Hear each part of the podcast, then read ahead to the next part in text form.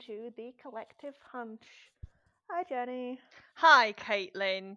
I've not seen you for so long. I was going to say my favourite part of this podcast is when we do this super awkward introduction. Like we haven't just been chatting before we've recorded, I know. and we, we, we don't live together. So like we see each other constantly, and then we do this super awkward. Hi, how are you doing today? I Like we haven't seen each other in- since the last episode. Yeah. It's like I'm like, there's nothing to say that you don't already know. and we have to spend like 10 minutes talking over this app that we record on like discussing the episode Yeah. which we do we do every week Yeah. and then we still do the hi and we sound really enthusiastic and fake and i love it uh, yes. Like cheerleaders. Super peppy. and if you know me you know that i'm not super peppy so this is great Yes. Everything I want. dude you do not want super peppy me that would i mean you're weird i think the two of us on that level would drive us both insane Yep. But shall we get to the news, Caitlin? We shall. Do you want to go? I think. I mean, neither of our news is really that um great, to be honest. I mean, they're both. Yours yours is good news. Yeah, I think you go first because Mine is almost related. yeah, and also like I feel like mine's more uplifting in terms of it's a really it's a nice thing that's happened. So we'll do my comment on society, shall we say? Because Yes. it's not really news, and then we'll get to your news. Yeah. But as we discussed uh, last week, we are scraping the barrel in terms of theatre news because nothing is happening. no. So this is where we've got to people. This is what's happening.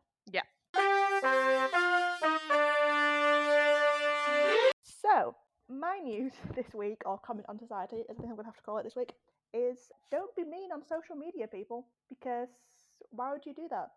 For one, this comes from, well, in this particular case, because obviously never be mean on social media. What's wrong with you people? a lot of things apparently. Well, yeah. So my particular reason for saying don't be mean is, as you all know, we like Six musical quality on this house. It's been mentioned on pretty much every episode. Pretty much, yeah. But one of the tour queens uh, recently posted on social media about bootlegs and quite rightly said that bootlegs are illegal, which they are. It's a copyright issue.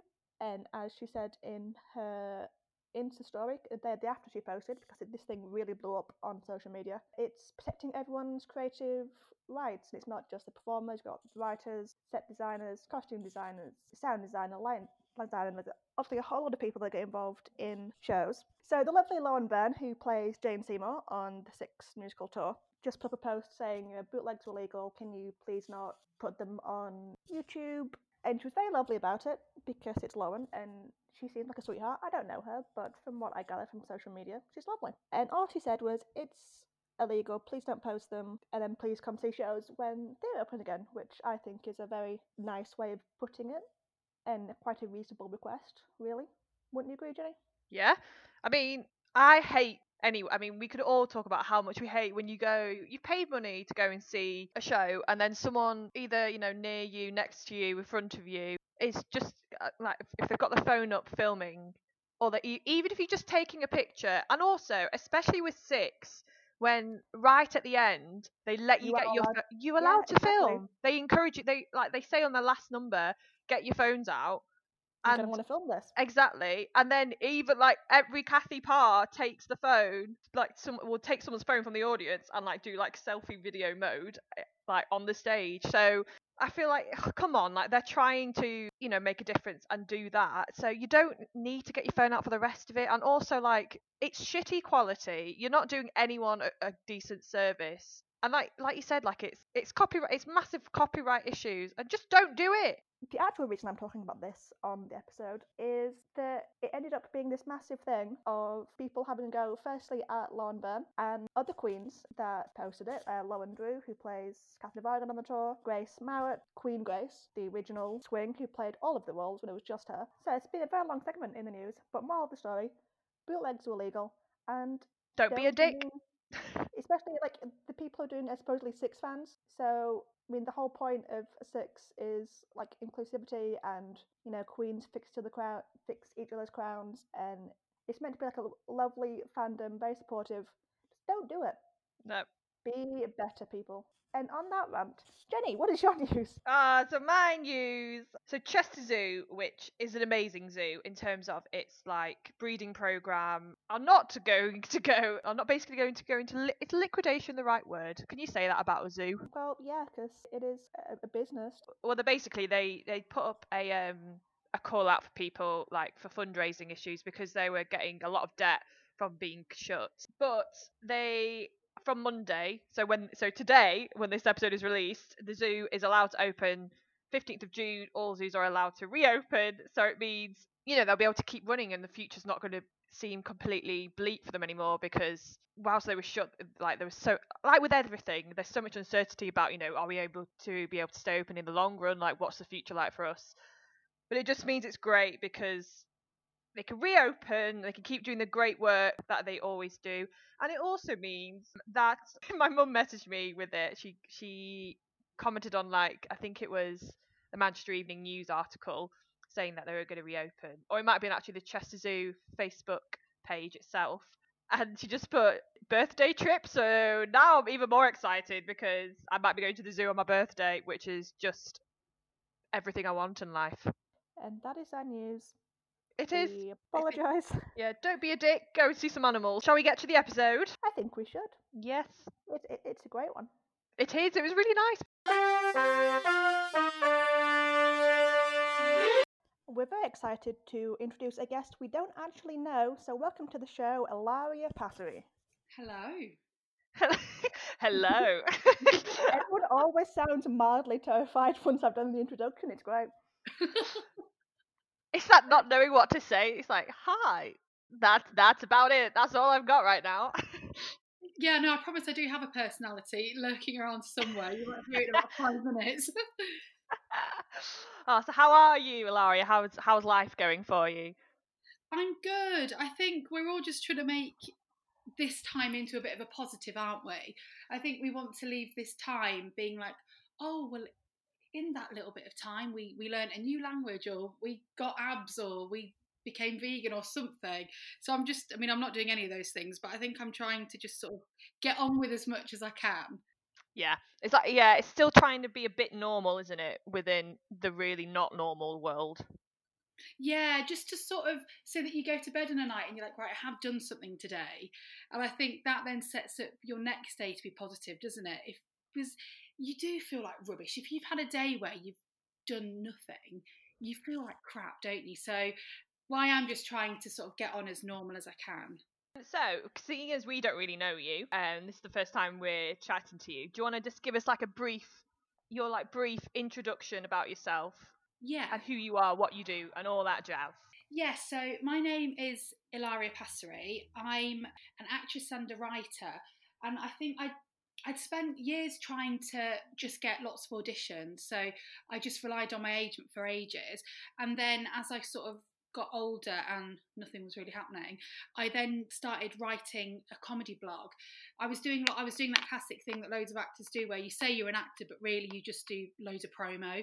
So I was like, I was an elf in the Arndale for like four years at their Christmas grotto, and I was doing loads of promo work. Like I was just handing out cough sweets at the train station. I was a bar crawl babe where you dress up as like a, a German wench and just like take stag do's around pubs and stuff. And I was talking to my mum and she said, if you don't start writing all this down and like turning it turning the funny stuff like into a positive, then it's wasted. So I started writing funny stories and then they started getting put on Huffington Post UK. And then in just sort of the past sort of six months, I've been working on turning all the stories into a full length storytelling show for adults. And I was booked in to do Camden Fringe in August, but it's all been cancelled. So I'm just carrying on, just writing that, uh, writing of the stories. Started doing some stuff for kids as well. So yeah, that's a little bit about me. So the one you're doing for Camden, hmm. is that one you've done before? Like, have you trialed it elsewhere, or is it a completely brand new one that no one's ever seen? Ah, so I did in um in October, I went to York and I did a preview of the show, and then I did another one at the King's Arms, just um, like a showing of it. It was very informal, and then I got a producer after that, and then we've been working together it's a, he's a creative producer, so we've been working together to sort of like tidy it all up and make it a lot more polished. And then I did that about two weeks before lockdown Gulliver's in the Northern Quarter, and I was so excited because we we booked in to do another one in May, then June and July, so that we were all ready for Camden, and then oh lockdown. So yeah, so it, it's been like we've been working on it for a little while. Yeah, that's good. Is that the um? Is that the Lady Ilaria's Drawers one? Yeah, Or is that a different one? Yeah, this is Lady Ilaria's Drawers, Tales of a Yeah. Confused Life, which is all taken from my blog, but then like rewritten so it's like one story, not 12. So yeah, it's been it's been a really nice process. It was just bad timing really, but it's affected us all, hasn't it? Yeah, a lot of people have said that. Like they felt like this was the year stuff had finally started getting rolling for them, or they felt like it was going to be a good year, and then this all hit, and it was like, oh, okay, well, thanks for that. Yeah, no, me as well. I was like, this will be my year. And loads of my friends were saying it as well. I think maybe we all jinxed it, you know. yeah, I think we did. All the, all those New Year's resolutions have not helped. yeah.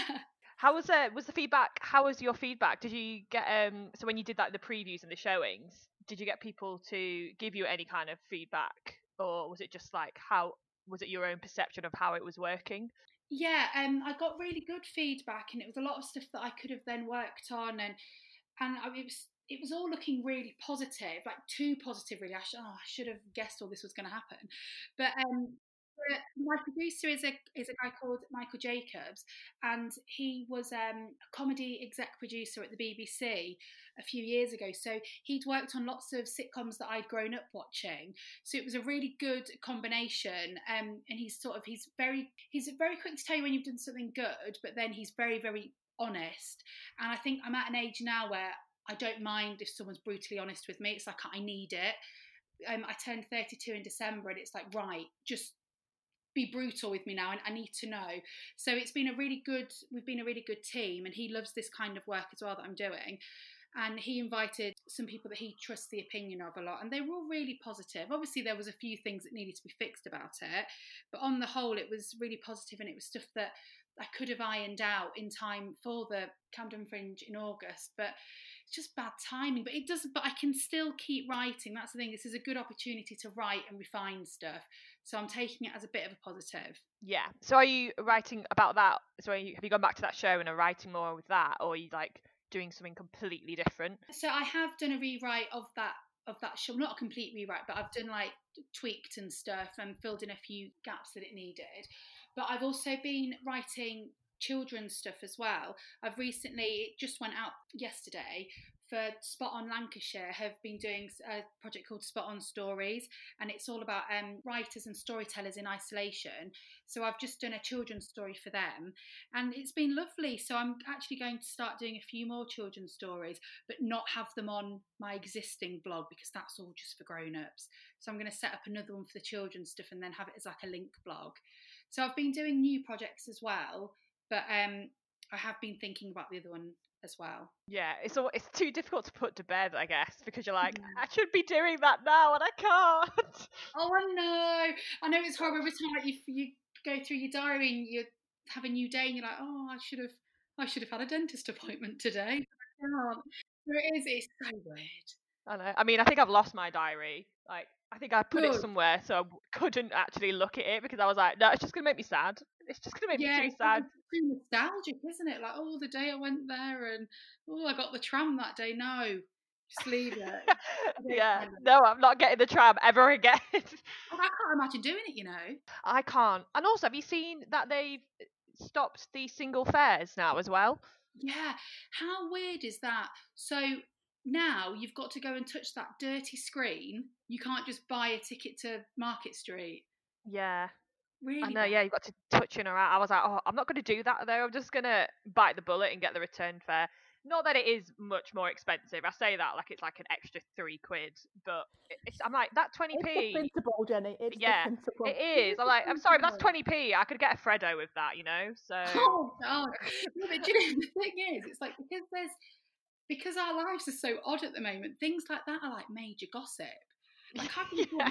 I'm like, have you seen what they've done with the tram? Now you, you can't just. And it's like that doesn't really matter. And if that had happened a few months ago, no one would have cared. You wouldn't have even bothered telling anyone. Whereas now, I've told everyone. that could be podcast as well. and also, I have to say, you've got a title for your, a, a, new story as well. Like you could do a whole thing about the tram fares. Oh, because people would be outraged. That would be very accessible, wouldn't it? It, it would, yeah. It could also be a uh, children don't get the tram.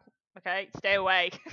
oh yeah, because oh, but can you just imagine touching the like the dirty poles again and the seats and oh yeah, in the train? I, I can't even imagine it. I know. It's grim. It feels so strange. The things we found to talk about during lockdown is getting a bit worrying, isn't it? it is. I know. It's so literally anything though, anything like you were saying, I will cling on to and tell everyone. Like I'll yeah. ring my mum like every day or message her like, "Oh, have you seen on this morning? This is what's happening," because I know she'll be watching it. Me, I care all about the weird things because it's the things that are keeping us going, and I think it's it's the things that are bonding all of us because we almost don't want to get too far into the deep stuff just because when you do it for a few days on the trot, it becomes exhausting. It's overwhelming, isn't it? So I think yeah. I'll have like a few days of taking in all the news and everything, and then I'll have to have a few days where I'm just talking rubbish, watching rubbish, because it's just easier to process, isn't it?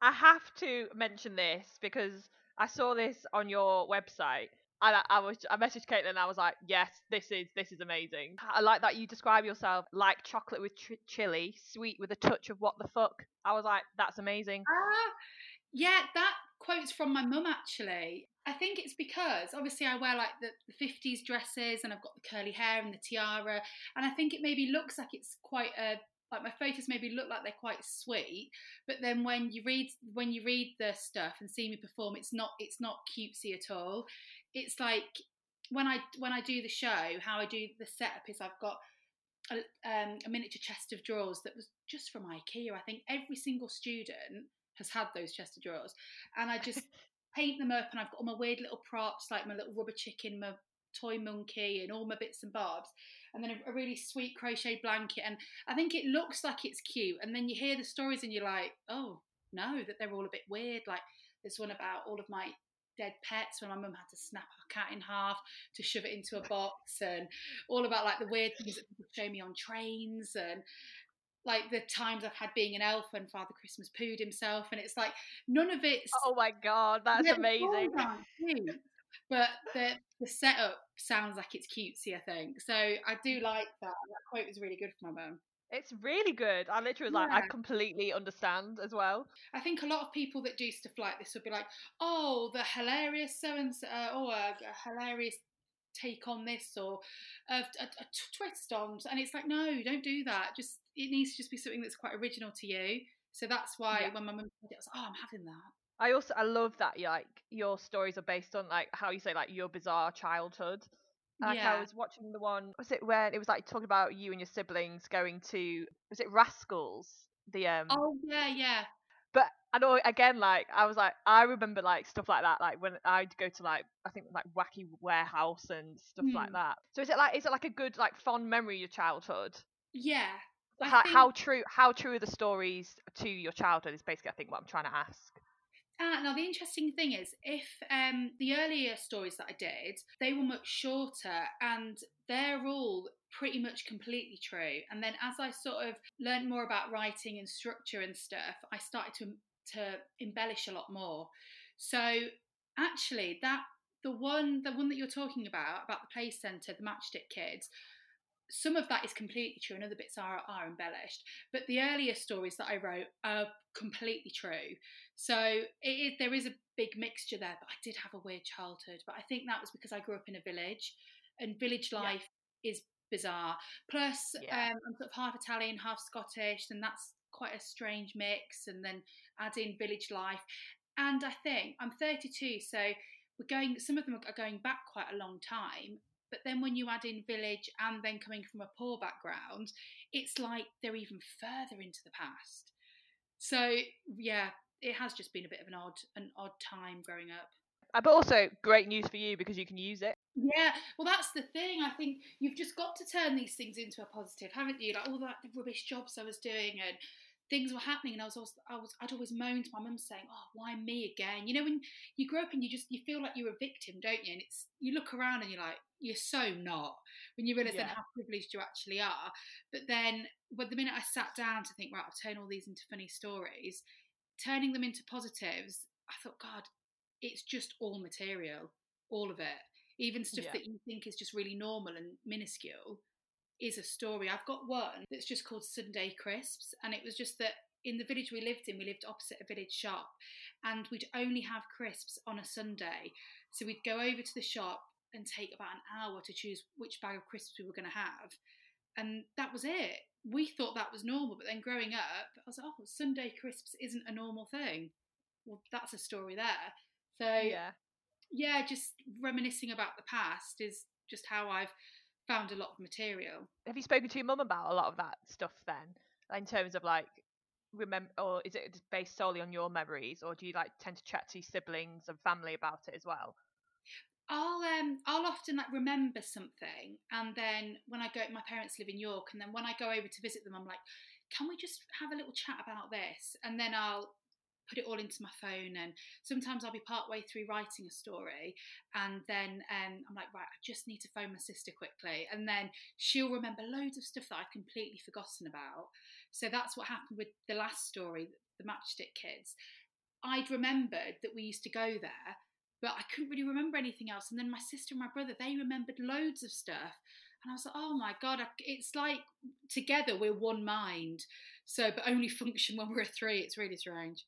So, how long have you been doing your like stories and stuff? What like what was the kind of turning point for you? So the turning point was, it was I'd had an, I'd had agents for so long, and I was I was in a sketch group with two of my close friends, um, that I'd met at university, and we were doing gigs and stuff, but it was like it was like pulling teeth every time I had to meet up with them. I was like, oh God, come on. And, and I just kind of wanted to do things on my own. And I was waiting around for auditions. And obviously, actors never get as many auditions as they want.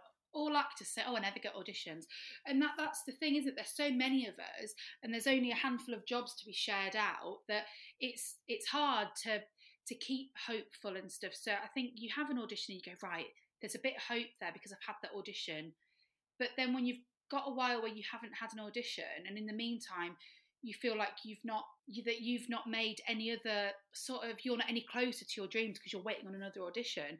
So I'd I'd got the job as the elf at the Arndale Grotto, and then I was in my third year of being an elf there, and I still wasn't getting many auditions. And my mum was like, Right, you've got to start writing a blog. So the first story that I wrote was about being an elf. And there was a girl, there was the girl that was the manager of the grotto at the time. She um she wanted to be an actress as well. So she was well, she was an actress. She was doing lots of auditions and stuff, but hadn't hadn't had a big break. And she said, Look, I'm not going to come back next year. If I've made it, I'm not going to come back. You should do the same. So I was like, yeah, yeah, if I've not made it, I'll come back as well. Well, the next year, she didn't come back because she'd been cast in a sitcom. And I was back. And I was like, oh, for God's sake, I'm back again. She's made it. Here I am again, you know, an elf at the age of 31. And um, then I just really knuckled down and started doing a lot more writing. And then things just started, like little things just started happening. And I think you've just got to remind yourself of that. Like sometimes you think, oh God, I'm not getting anywhere. And then you think, well, this time last year, I didn't have a show, or you know, I, I wasn't, I hadn't written this, or so. I think it's just setting your your own goals. I think turning thirty was a big one as well. That's when I was like, right, I know it's young, but you imagine that you'd have done certain things by 30 i don't know who imposed this 30 rule but i think you have just have it in your mind don't you that by 30 i'll have done something Yeah. I think it's also as well because like so many, especially like for women, everyone's always like, oh well. I remember he was quite a well-known actor. Well, I, I- well I think he is. Depends if you've seen his stuff, but he's done quite a few like TV and film. And he came to my uni, and I was asking him just asking him some questions afterwards after he'd done this like massive Q and A chat. Um, I'm not going to say who it is. I'll tell you after. And um, he basically said to me, and he asked me how old I was, and I was how old was I? I think I was 20 at the time and I was just asking about the industry and um, getting into it and finding an agent and drama school and all that. And he basically said, "Well, because you're a woman, if you don't make it by 30, I'd give up. Don't bother then, Yeah. because then you'll be seen as old and you'll find it really difficult to get into the industry." And I remember you like like 20 more be like, "Okay, thanks." How negative is that? And how like wrong is that as well? That's not accurate at all. That's I know it, it's such it's such a um traditional, still old-fashioned view that women just aren't going to get any work after they turn 30 because they've passed it. And I'm like, Well, come on. different as well. Everyone's completely different because it completely depends on your casting and what it is you want to do. You know I mean? It's we're all so different, and I think well, this is the thing with me. I thought, oh, I just maybe I wasn't very castable. Maybe like my look wasn't very in at the moment, or something just wasn't right about I don't know like maybe I had the wrong kind of headshots or maybe my show you know you can you can pick apart your spotlight your spotlight um CV for hours can't you? When really it's just sometimes some people just don't get stuff. Not everybody will get lots of work. So I think I just sort of try to pave away something else for myself. I'd still love to be in a sitcom and stuff but I couldn't just focus on that because that wasn't happening so I Yeah. just tried to give myself something else, which I think we all do now. You rarely meet an actor that is only an actor. Loads are like, oh, I'm a writer, I'm also a producer. Loads do other things as well. So I think do what you want, and 30's no age. It really isn't. It's just like it is, like you're saying like this weird. We've almost like because other people have said it, but we almost have all started telling ourselves, "Oh, that's that's the you know that's the age where if you've not made it, then oh you need to reevaluate." But it's Yeah. it's just it's bollocks really because you can, like you said, like some people like don't make it make it. I say that with in like inverted commas, like Yeah.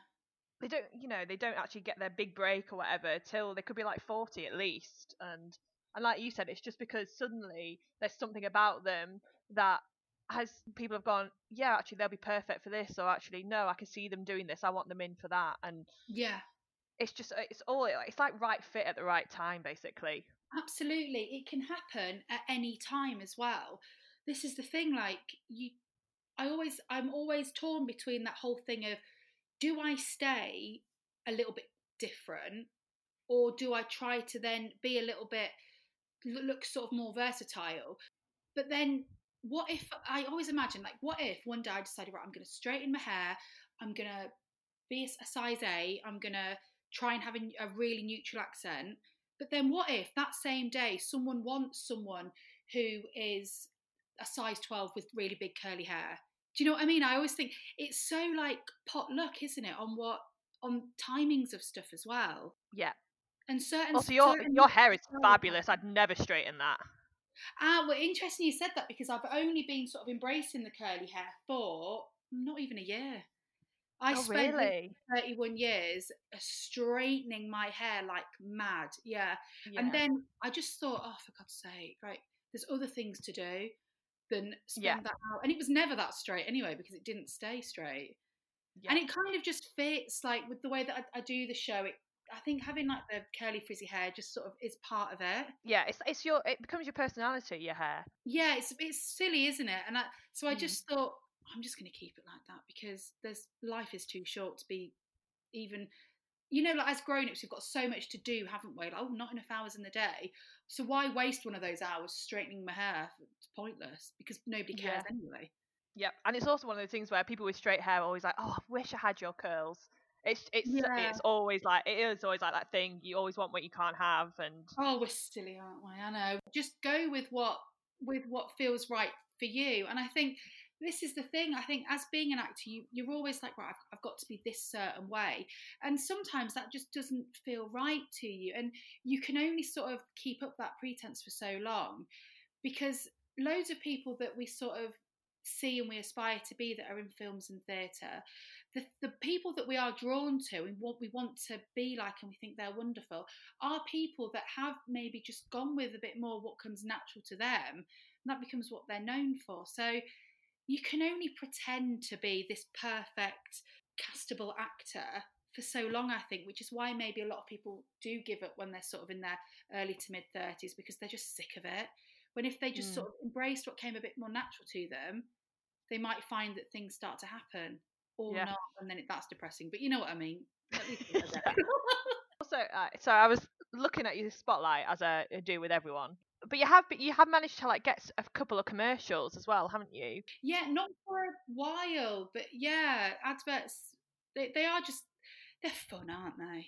Yeah. Well, I, I say that I've done. I, I sometimes only done auditions for them, but yeah, they are they're bonkers. The well, the specific ones that can be absolutely bonkers and a right laugh.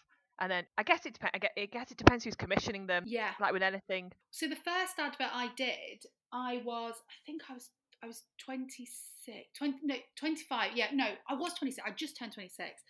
God, even that feels a long time ago. And they were looking for, so I used to be a lot chubbier, and I was, they were looking for a child, sort of like for age 14 to 15, a teenager, for um, these adverts in Ireland that were for smaller food portions for children. So they they called me in, and I was like, "Oh, this is weird," because there were actual children there. And then I thought, "Well, this is going to be a write off, but I'll just use it as just an experience." And they called me back, and they're like, "Right, we want you to come to the recall." And there were actual children there that day again, which was bonkers. I would have looked like I would have been like their mum, really. But then they called me up, and they were like, "Right, we you've got the part of the teenager." So that was weird. And then on the day when i went there i was there in my school uniform and stuff and there was so there was me that was supposed to be 14 then there was like a nine year old version of me which was just this little chubby girl with dark hair. Then there was a five year old version again just just a fat kid. And the guy that played my dad was like 32 and I was talking to him. I was like, God, I'd just be mates with this person. This is really, this is really odd. And all I had to do that day was eat a bowl of spaghetti bolognese, and that was it. And that was like thousands of pounds. And I was like, Oh, That's is the good. dream, isn't it? I was like, this is my daily rate now. This is freelance great. And then I didn't get anything for ages. But Yeah. obviously, with an advert, the great thing is, is a few years later that got put on TV again. So I just got that money again for just eating spaghetti bolognese years ago. Brilliant. Love that. But they're, they're hard, they are hard to come by, aren't they? Because that one was very specific. And then I lost weight, and then I ended up being then just a normal size, which isn't really. I think being a bit bigger or then like very slim, they're the the ones that maybe there's a few more casting. But just being normal is nothing. The best Yeah, it's weird, isn't it? Though was the Visit Scotland one that you'll see on there. Yeah. That was the best one. We just went on a road trip around Scotland for a week. It was brilliant. We got to Oh, do that some amazing. amazing things. And yeah, that, that was probably one of the best jobs I've done. So you just got, literally just got to drive around Scotland. Yeah, it was brilliant. So it was for Visit Scotland for their tourism board, and it was they just they chose sort of just a handful of people that they thought would be up for a laugh that were aged between 25 and 35 just to just to go around on this road trip we got put in the nicest ever hotels we had amazing food we got to do we, we got to do loads of like glass painting workshops we did um sand sandboarding is it called sand surfing or something like that where you're Uh, on like yeah. these little flag things around the sand. We got to do loads of amazing activities and they just filmed us all and then it was on like every night for like a week, just like adverts. It was just brilliant. But again, then you kind of think, oh, this is brilliant. And then you come home, you're like, oh, you've then got a while with nothing. So it's really, it's like the highs and lows are crazy, aren't they? Yeah. Yeah, they are. It's yeah. It is one of these things where you go, if someone came up to me and was like, "Oh, how how do you find it? Like, is it brilliant?" And you're like, "Uh, "It can be." And they're Yeah. like, what, "What's your advice?" I'm like, "Don't do it." I don't know. Oh and yeah, oh God, you know, how could you even begin? Everyone's different. Everyone's journey's different as well. yeah. I also loved because I love when this happens. Like looking through people's spotlights and going, "Oh, you've done that." So you know, it says you've done stuff with comedy sports, Oh yeah, like the stand-up course. yeah. Did you? Because we've got a couple of friends who work for Comedy Sports. Did you bump in? do- Did you meet Kate McCabe? Yeah, I know Kate McCabe. Oh, amazing! Oh, we did the improv workshops together. So, oh God, I'm going back a long time. So I went to Salford Uni. So I was taught by Bron, um, and I did a module called TV comedy performance, where you like you write you write a mini sitcom with other people on your course, and then you film it like a studio based sitcom. So Bron taught me, and we how we wrote that is we kind we used a lot of improv to like to generate material. And then Bron was like, "You should come to the improv classes." So I went there, and Kate was just on the course as well. Like this was before she became a bit more established. I'm going back now, i've got about 2011. Yeah, so she was a stand-up, but obviously she's she like she gigs all the time now, doesn't she? But back Yeah. then she was doing the course. Yeah, she's lovely. I love that. I love it when it happens when you meet people and you Yeah. go, oh, you know this, especially in Manchester. It always happens in Manchester.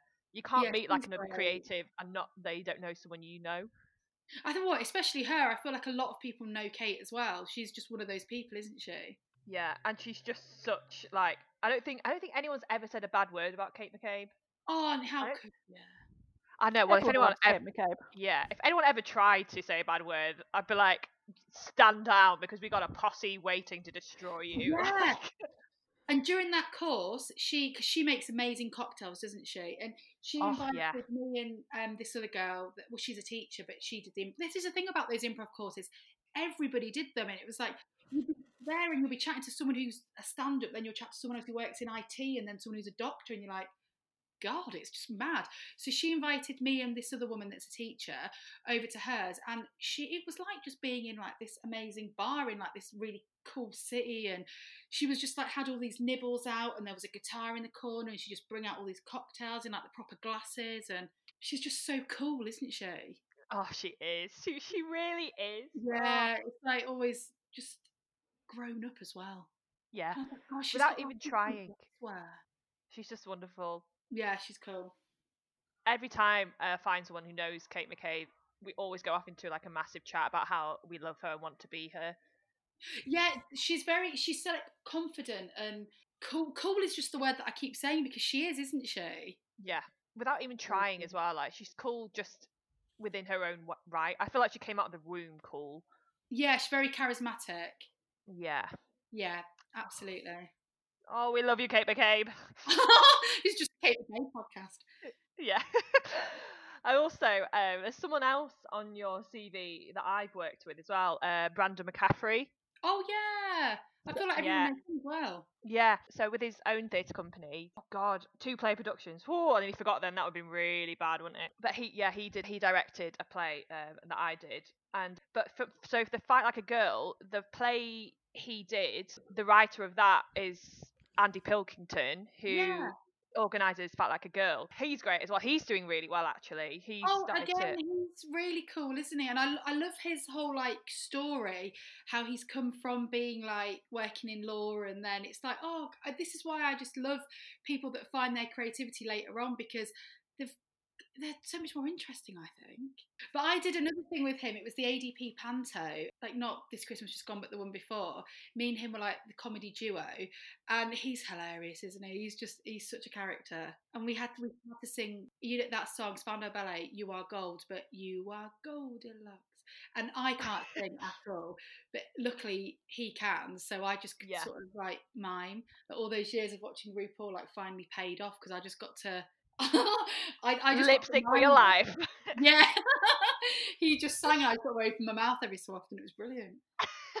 that is amazing. Do you still like look for stuff like that as well then, as well as doing, you know, your one woman shows and one woman stories? Do you still like to try and find, you know, little bits in and around Manchester that you can still do as well? Yeah, just because it's uh, I think it's just good to work with other people as well. And and it's just always a nice thing to do. Like when I did the fight like a girl, I but that piece was really good that I got to do. And it's like that would be a role that I wouldn't have got to do otherwise. It was um I got to play this crazy girl that her ex-boyfriend had split with her and she wasn't over it and I just I had to have like my hair just all like really messy and had to wear like pajamas and it was where my character had ordered this vial of crabs from online and she was going to put them into his jeans and it was it was brilliant. It was written by an American writer who um she, she loved that then her piece was was done in England. Like she was always facebooking us from America like oh how did it go guys? and and like she's been someone now that like I'd speak to a little bit online and it's just a really nice thing to do and that night so I'm with um, Urban Talent, they're my agent, and Joy was she sat on the front row that night, and that's when she was like, "Oh, you know, I'd want you to join our agency." And I think positive things can happen from doing local fringe stuff, and you meet such lovely people as well. So yeah, I'm always on the lookout for like new writing things to be part Yeah. of. Definitely. I think you'd uh, like with your writing, would you write stuff for the stage, but like for you know, like a group of you, like would you always still try and cast yourself in it but would you maybe do you know like uh larger ensemble pieces do you know what? I haven't actually done that. So when I was in my sketch group, we'd put on plays. I'm going back a long time ago now for other people, and then I always really enjoyed that. But since I've started writing just on my own, I haven't really written that much dialogue stuff. Everything I've written has been um, story based. So I haven't I haven't tried that. Like I've I've got like all the software on my computer to do it and stuff, but there's just something I like about a story that's just like stripped back and just very simple, like just like one person and a story. But yeah, I think in the future that is something that I would look to do as well. But I just I haven't done it at the moment. I'd always want to be in it though. I know that's the thing, isn't it? Because Yeah. again, like you, you like making your own work. If you're gonna write it, I'm like, well, I want I want to be this character because I've written it. So Yeah, and, and no one else has no one else has done it for me, so I, I want to make sure I get to do it. So there's Yeah. a little bit of that. Like I sometimes think, oh, I'm a proper writer, and then I'm like, oh, but but I want to be in it still. So yeah, so no, not yet.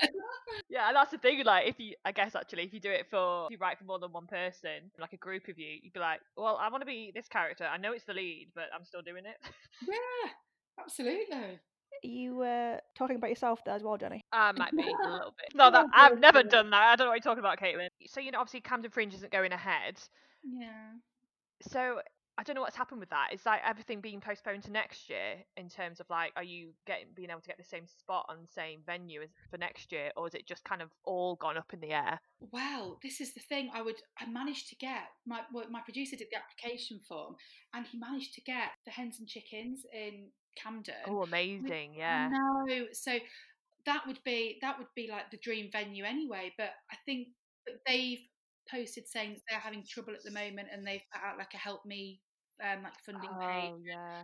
This, so many amazing venues are struggling, aren't they? Even really established venues are struggling, like ones that you sort of see as well, that they're a rich venue. Even they're having problems.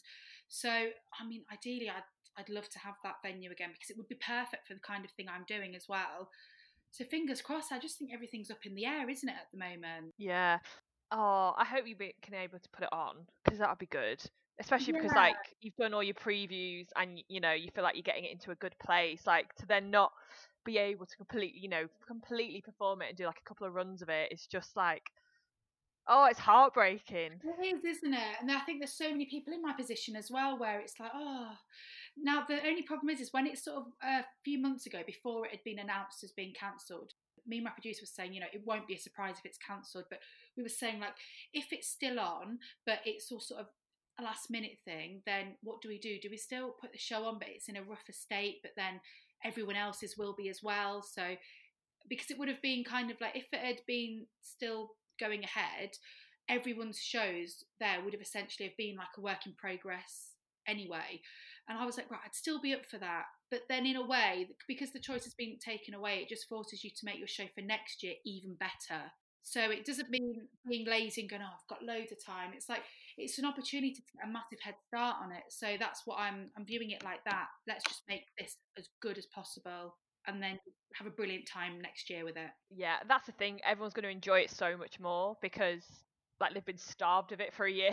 Yeah, that's what I'm hoping. I think there is going to be like a massive hunger for live stuff again because it's not the same as watching it online. Like I'm doing a lot of gigs online um, at spoken word events and cabaret events and stuff, and it, it it's not the same.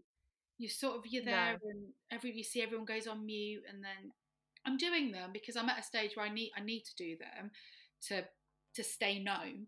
But oh, it's the magic's gone. The minute you can't like see someone and the energy in the room, and it's it's really really odd. Yeah, I guess it's weird muting everyone as well because does that mean you can't like if you do something and usually you think, oh, I, I'd get a laugh there usually, but obviously if everyone's on mute, there's just nothing. Yeah, Oh, it's really it's really awkward. So you can sort of you you feel like you're in an episode of Black Mirror. Like you can see everyone on Zoom. So obviously Yeah. you see all these for some of the bigger gigs I've done. There's there's tons of people. So you'll just see all their tiny little boxes. And then the, the host will be like, right, welcome uh, to the stage, Lady Ilaria or Ilaria Passeri, whichever one I'm going with that day. And then they suddenly put everyone on mute, and then it's just you. And you're like, hi, thanks for having. And it, oh god, it's so cringy. oh yeah. I can imagine. And then at the end, you're like, Thank you. Oh, oh, and you just you feel like you want to run away at that point. You're like, oh god. So it, Yeah. really odd. But we've just it's so weird. And to be fair, I am getting used to it. And I think I'm still making a lot of effort with it. Like I, I will still get dressed up. I will still put my lipstick on and fluff up my hair and you know like practice before and and I think that's important to keep up your standard of of what you think makes you perform better. Like I can't imagine doing a gig and then not sort of having my eyeliner flicks on and all that. Whereas I'm seeing other people that will be like reading their stuff from their phone, clearly in a hoodie they've been wearing for like three days, and I'm like, oh come on, like you've got to make it nice for yourself, otherwise you are just going to feel like rubbish. So I've I've got like a thing. I'll always brush my teeth before any gig. Just it's like a thing that I'll just do. I'll brush them Yeah. in the morning as well, but it's just and I'll always have a a toothbrush and toothpaste with me. Not when I'm performing. I mean, like beforehand. I don't know, walk on stage with them. But it's, like just bear with. yeah, it's just the thing that I do. It just it helps me like right. I'm gonna go on now, and I know some of the people on Zoom have not brushed their teeth that day, and you're like, oh, it just loses all sense of occasion. We've, I think we've got to try and keep the little bits that we can maintain, keep them going. yeah, very true. Yeah. I wanted to ask as well, like, what drew you to Camden Fringe as opposed to like doing the Great Manchester one?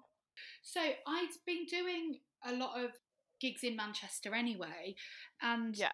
I just kind of wanted to. What I wanted to do was, is I, I was planning on doing open spots in Manchester uh, at the time of the Fringe anyway. So I, when people are doing like multiple bill nights, I would have been doing 10 minutes on their night, 10 minutes there anyway.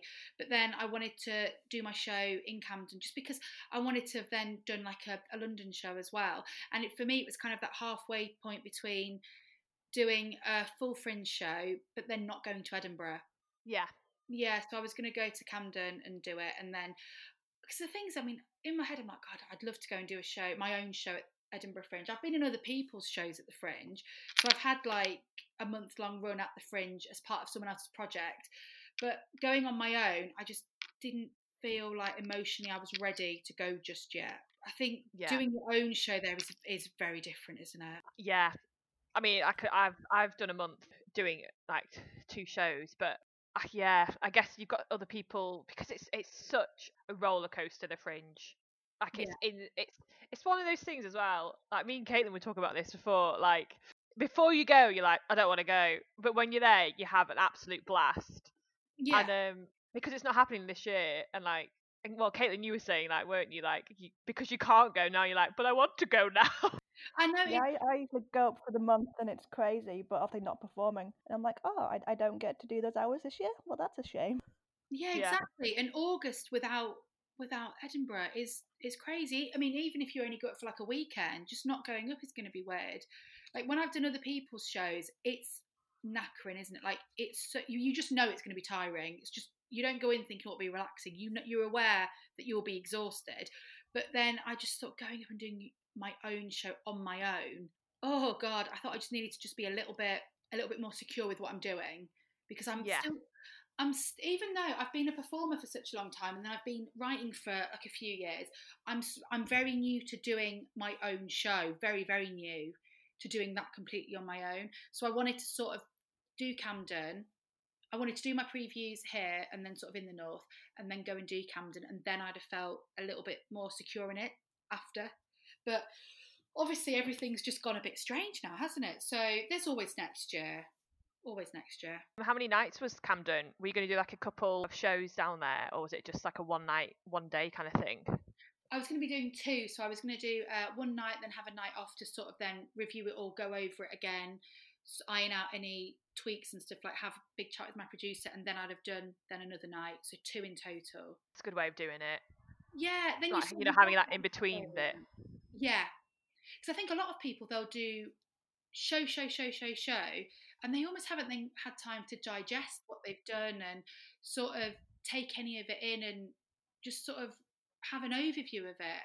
It's just sort of full throttle. Plus, it's exhausting, isn't it? Especially when you're on your own. I think it's really emotionally draining that you do need that time just to take in what you've done.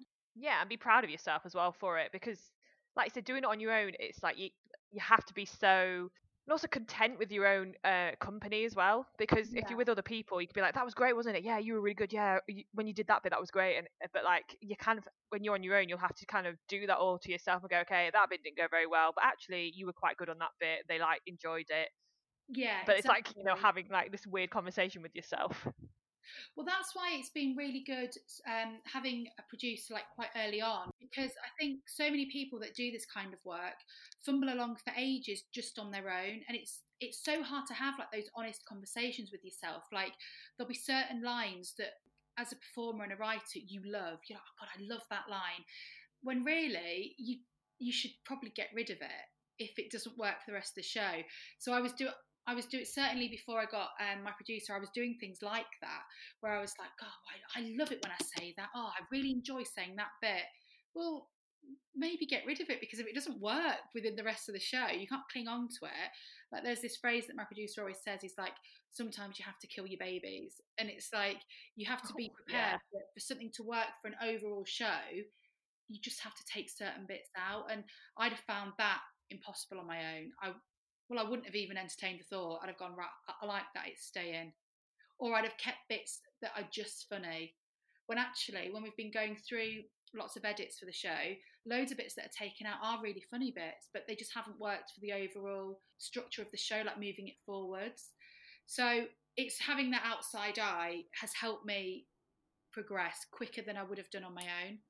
I probably wouldn't have Yeah. moved forward at all if I was on my own. It'd have been nice, but it wouldn't have been well rounded, I don't think.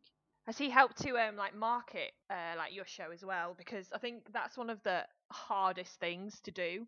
I think marketing like I mean other people sh- like a show you're in. For me, I, I'm so bad at self promotion anyway. But like knowing how best to p- promote a show and market, I find really difficult. So how like how do you go about doing that? Do you do that yourself, or do you get producers to do that for you? Well, this is the thing. When I was doing that, when I did the show just before lockdown in Manchester, with that one, we didn't really market it. We did it as kind of um, invite only. We we invited people that we wanted, like the opinion of, and a few people very close to me. So we only had Yeah. sort of like thirty people in each night, so we could probably have a chat with all of them. And it's quite an intimate show anyway because it's kind of set up like it is in my living room. But then when I did the show in York in October, that the the first big showing of it, that was at um, a venue called Spark in York, which is. Have you been to Hatch in Manchester? Yes. Yeah, so it's all like the independent retailers. Um, there's one in York that's um, called Spark, and it's the same setup, all different containers and independent people. So they advertised it there, and that had a, a really nice turnout. But my producer that I've got is he's a creative producer, so he's not as much about like PR and stuff. And because lockdown happened so early on, we'd not really started to talk about that because Camden was so far in advance. So I've I haven't really done that at the moment. It's just me sort of promoting myself. Obviously, I've got an agent for acting, and then I have got my creative producer, but I've not really, I haven't really done that because it was Camden was so far in advance at the time. But yeah, that's a minefield. That's its own job, isn't it? Advertising your show. Oh yeah. I don't Oh even. yeah. No, it's because it's it's that thing again. It's like right, do I get all the posters and stuff? But then I guess when you're not, then you're like, well, do I have to have a day then to go and put posters up around Camden, or uh, like are there certain shops I need to approach? Do I need to, you know, I need to approach the pub themselves? Do I email them over the poster? Do is there even, even a point? Is anyone going to look at the poster? Do I need a That's program? I'm just like, yeah, it's crazy, isn't it? Like people at the fringe. Oh my god, uh, it's it's chaos. But this is Yeah. why I was so happy with getting that brilliant venue because people go to that venue anyway. So anything that they do is well attended because it's just so brilliant. And it's it's hard to get into. So I was oh I was so happy. I was really we were so relieved. We were like, oh my god, yes, brilliant. That's such a good start. But I don't I don't know how people even get anyone in at the show in Edinburgh. I know people that go up and they're brilliant, they're so talented, but they'll sometimes be doing shows for five people. There's just so much on, isn't there? I know. Well, it's it's like flyering. Go away with like bunches of flyers. And you're like, I'm not going to see like uh, you know more than half of these shows because I haven't got the time, the money, and it just and, yeah. And also, you do. It's horrible, but because there's so much to see, sometimes you do go off reviews of like you know, like based on like if someone's seen something and they've gone, this is really good, everyone should go and see this. You can't kind of like, well, I know that's going to be good because a lot of people have said it is. Yeah, exactly. And because and you're like, I want to spend my money wisely. Yeah, and I just think a lot of people already know what they're going to watch before they even get there. yeah, that's true. I think Manchester's got a really. I think the Manchester fringe scene though is usually very well attended, which is so lovely. Obviously, it's obviously it's you know smaller than like somewhere like London, but I just think that stuff is well attended because there's like a handful of key venues that people will always check to see what's on, and then I think it's everybody kind of knows. You usually know someone that's in every show, don't you? At least one person. So there's quite a nice, a nice collective up here of people that do just watch a lot of stuff. It's one of the as well as like Manchester Fringe. I mean, it can it can always do better, but then also uh, we need the spaces more. I think as well. Like Yeah, I think there is that um need for bigger and better spaces in Manchester.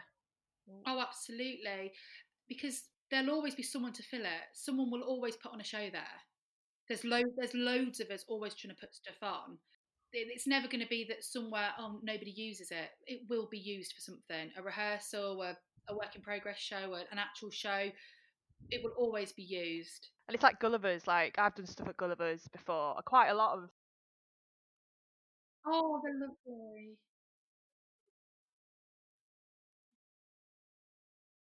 Yeah, yeah. And the Eagle Inn.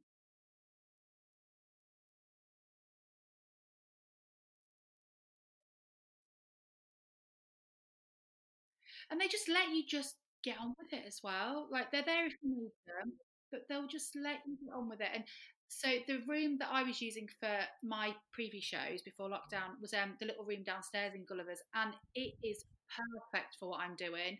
oh, it's so good. I love that room. It hasn't it just got everything? Like they've got like a like a, a lighting set. You can have like music in there, and obviously you can like do all the the different. You know, you can set the room out cabaret style or have it in rows. It's perfect. There's just something about that room that works really well for what I'm doing. I really like it. It's brilliant. Yeah. Imagine if that was in Edinburgh. You'd you think you'd struck gold if you walked in and that was your venue. It's true. Yeah. It's got, every, it's got everything that you need. It's so lovely.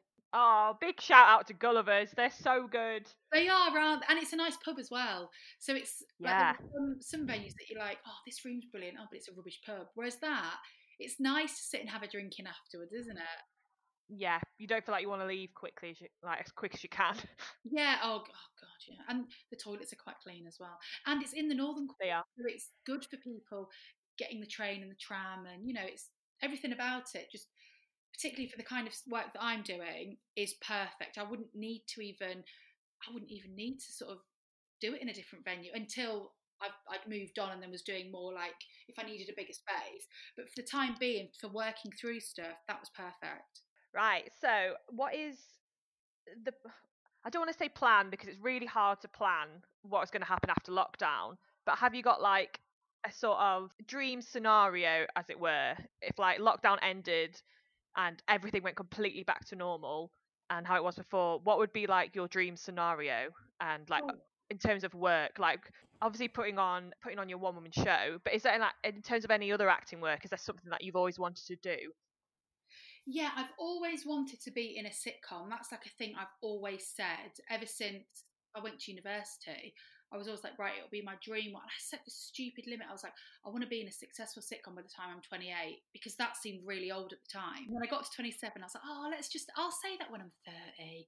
And then I turned 30 and I was like, right, come on, what's what's going on here? Now I'm 32 and I'm still not been in a sitcom.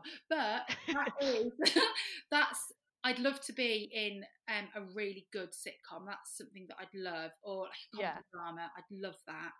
So like, uh, now- if there's one one at the minute, like something that's on air, well, either or has been on air recently. Which one, if you could pick one at the minute? Oh, so um, did you watch Pure that was on Channel Four? Didn't. I have heard of it though. That was really good because it's like I wouldn't call it sitcom. I'd say it's more comedy drama, really, but it, but it is very funny. That one I'd say feel good as well, which was on Channel Four. Is that the Mae Martin one? Yeah, that's Yeah. re- that's really good. I really like that. Um, I do I do like a lot of British stuff really, but there's on I don't know if you've seen it on Netflix. There's something called Dead to Me. Oh yeah, love it. I'm all over that show. Yeah, Yes. I love that, and I don't. Everyone I've spoken to hasn't seen it. None of my friends have really have really watched it. I love it. I God, I've, I've actually watched it twice. It's so good, isn't it? Because it's it's hilarious, but it's so dark as well. Yeah. And I love. I I, mean, love their. Also the ending, I was like, no, no. I was like, I need the next series right now. Oh, and it's knowing you're not going to get it till like two years time at Oh! least. It's And so I've been sad. watching Flowers as well. The, I really like the first season. The second season goes mental. I've only seen a few episodes of the second one though. I love that. I just love how weird it is. And that just that house is like my mum's house. It's just bonkers. But less money. My mum's got less money than that, but like a poorer version of that house. But there's just a lot, yeah. So that kind of stuff where it's it's funny, but then it's a bit tragic and a bit dark as well. So sitcom's Yeah. probably the wrong the wrong way of of describing it because when you think of sitcom, you think of like a laughter track and stuff, and I don't mean that. I mean more comedy drama really with a bit of an edge. Is what I love. Have you ever watched No Offense? No, Right, that's that's a re- I love that as a comedy drama. It's because that's like it's centered around like being a drama, but it is hilarious because you got like Joanna Scanlan. I, I do recommend watching I've that. that down.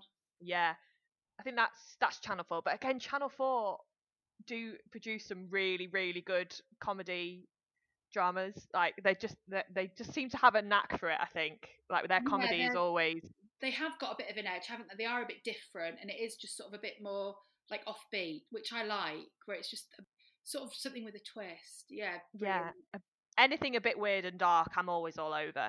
Oh, I also loved um, the end of the fucking world. Oh, yeah, I keep that's that's been on a list of mine for ages, I'd and it's one of those I keep that. like forgetting. Yeah, I need to I need to watch in that. The main girl is, I think she's, well, they're, they're kids. Well, they're not. They're like 18, 16 or 18 or something. 16 to 18. So I'm too old. My playing age, I'm too old for that. But all the other bit parts in it are brilliant. And it's so weird. That's good. I really like that. Oh, but you know what else that I watched? Oh, God. It's called, my friend recommended it to me. Obviously, I love Tiger King, so I was like, look on the lookout for like a new Tiger King. And then my friend was like, it's not the new Tiger King, but it's really weird. You might like it. And it's called The Secret Millionaire. And it was this documentary that was on YouTube, and it's just about this this really boring bloke from Yorkshire that to try and save his marriage, he pretended to win the lottery. And it's true story. And then he was like, "Oh, my wife kept asking me about how much I'd won, and I, oh, oh, I was getting myself in a practice, so I had to keep buying lottery tickets to try and win the lottery, so I could stop lying. But I was spending seventy quid a week on bloody lottery tickets, and it's it's madness. He's the most boring man, but it's such a fascinating story. That's so good. Oh, what my Oh, dream would be. My dream wouldn't be to keep watching that rubbish. It would be that um, I get to keep doing my show, then I get good reviews. I imagine, you know, this is in an ideal world. People would really like it, and then I'd get to do something in like the studio of a theatre because it, it's a studio show. So I'd love to Yeah. do something at, like the studio in the Lowry or the Exchange. Or, I'd love that, and then I'd really like it to then. I can imagine the show being on radio as well. I'd love it to be developed for radio, and like a TV show as well. I'd love it to be like. Did you ever watch Crackanory? Yeah. But I don't think I did. one, Jack and Ori- no, Crackanory was the grown up one, wasn't it? I'd love that where they just sit on like a really cool chair and they do their stories for grown ups. I'd love that. Oh, that's brilliant. Yeah. So we've uh, you've already like given me some great recommendations, but Mm. do you have your recommendation for us? You know, your either like your TV show, your podcast suggestion. Obviously, it would be this, but you know, you can't recommend this Oh, podcast yeah, on this yeah, podcast. Brilliant. But- And long, long walks and your washing up. This is perfect. So, oh, I've been rewatching RuPaul's Drag Race when I'm like doing my housework and stuff because I just I love it. But Yes.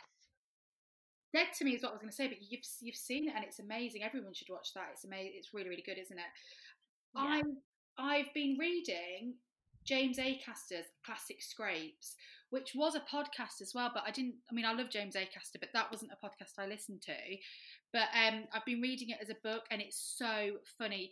Usually, when I read a book, I won't really laugh out loud. I'll sort of appreciate that it's funny, but it won't actually make me laugh.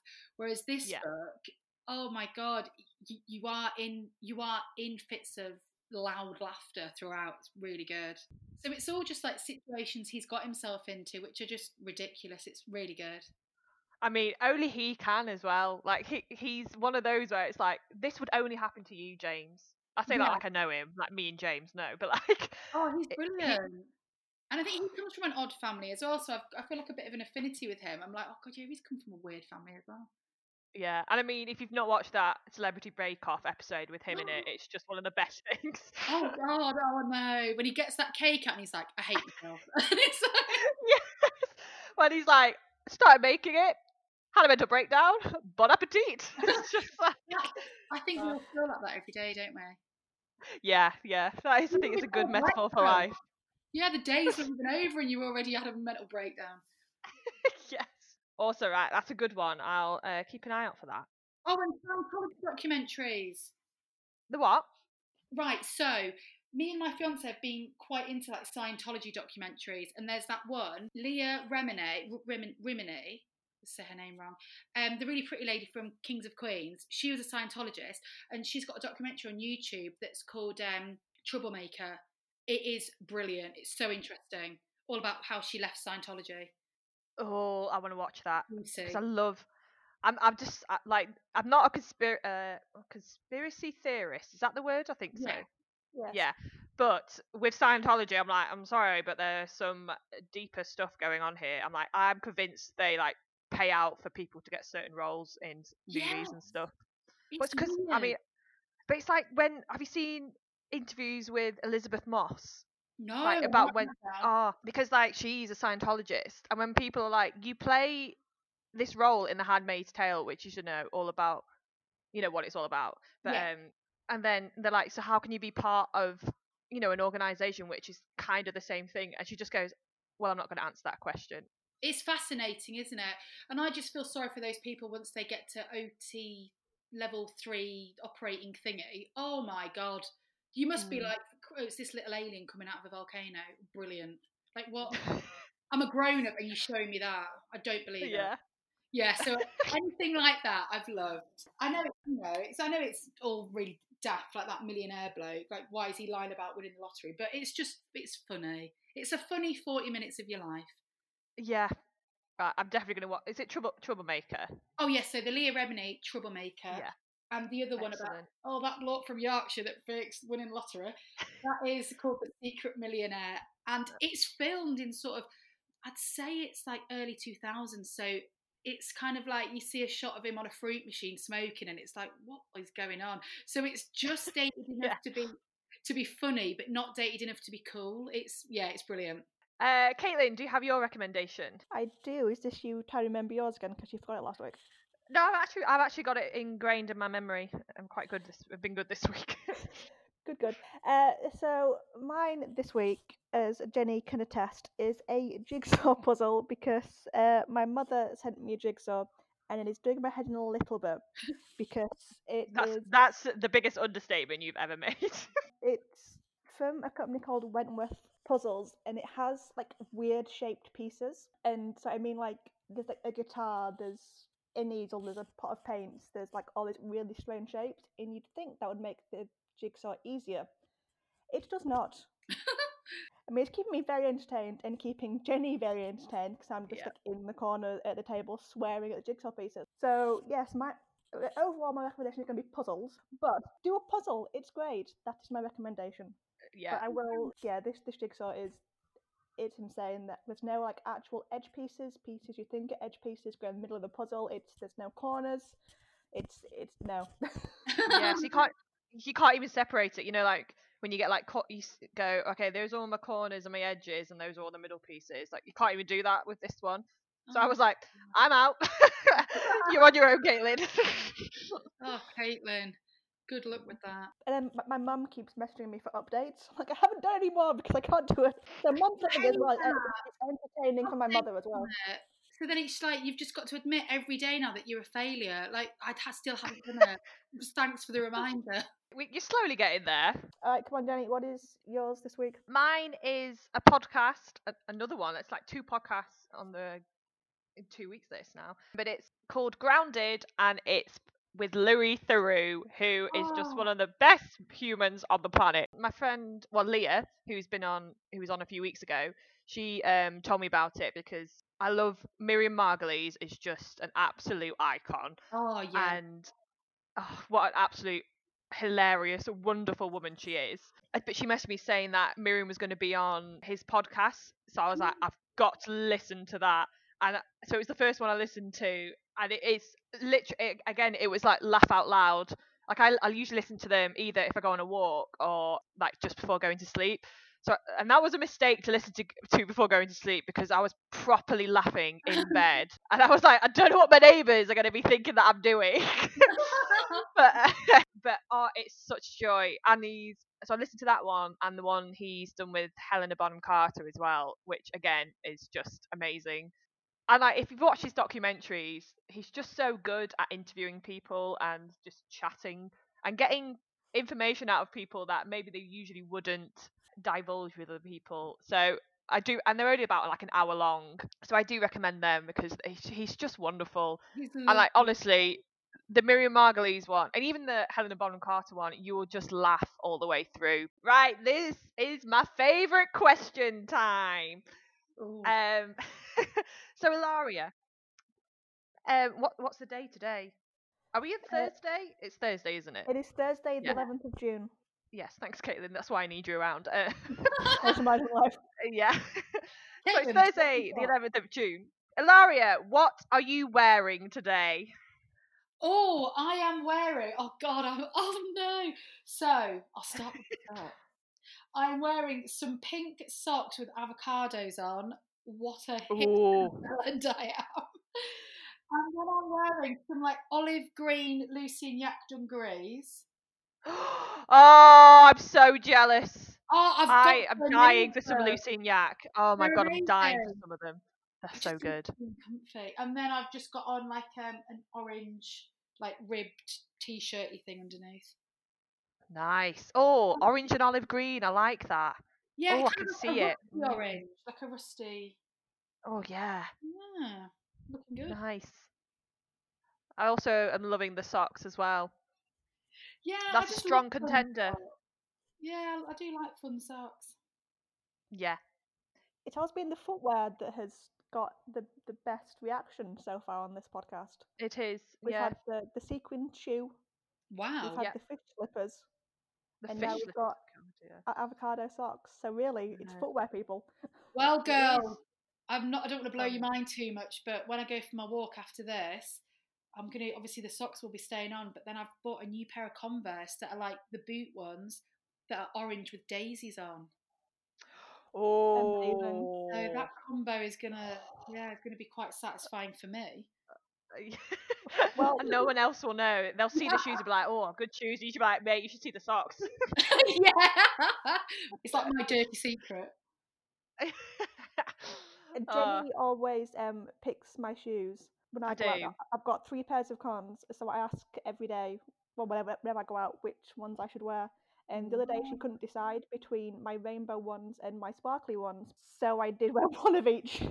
Oh wow, God, that's a statement, isn't it? yeah. Don't let It is her great as well. much, though. D- Don't let her control you. It's too late. I'm full control now. It looks, it, it keeps her happy and quiet, and she's an Yeah. actor, so I'll, I'll take the small victories. Yeah. oh, it's been so nice chatting to you, Laria. Oh, thank you for having me. Oh, it's been really nice getting to know you, and hopefully we'll be able to like actually meet, you know, in person, which Oh, Seems- love that. Bizarre in these times. But um, yeah. Also, if you ever do like another preview of your show, you know, before Camden, let us know because I do really want to come and see it. Yeah. Oh, I've, I've whetted your appetite, have I? Yeah, I'll invite you. You have. Lovely. Yes, do let us know. That'd be will. great. And then we can have a hopefully it'll be in Gulliver's, and then we can have a drink in the great pub afterwards. You know. Oh, it'll be lovely. I'll I'll wear my Converses. You'll be wearing your Ugh. Converses. We'll all. Oh, it'll be great. Hopefully, I'll have some Lucy and Yak dungarees by then. Oh, get saving up. Do you know I what? know. Though? They are worth the money because they they last and last and last. They're, and oh my god, you'll never have comfort like it. Yeah, well, I've actually, I have actually asked some for my birthday from uh, my mum. I was like, please, please, I don't want anything else, just these. I've got a teal pair, and they go with everything. You wouldn't think that oh, yeah. that colour would, but and I've got the sunflower ones. They weirdly go with everything as well. Oh, yeah. I see the sunflower ones are just amazing. Yeah, and they do Oh. go with everything, anything. Oh, it's brilliant. Oh, I can't wait. It'll be brilliant, girls. Yes. Oh, thank you so much. It honestly has been Thank such a joy chatting to you. It's been lovely.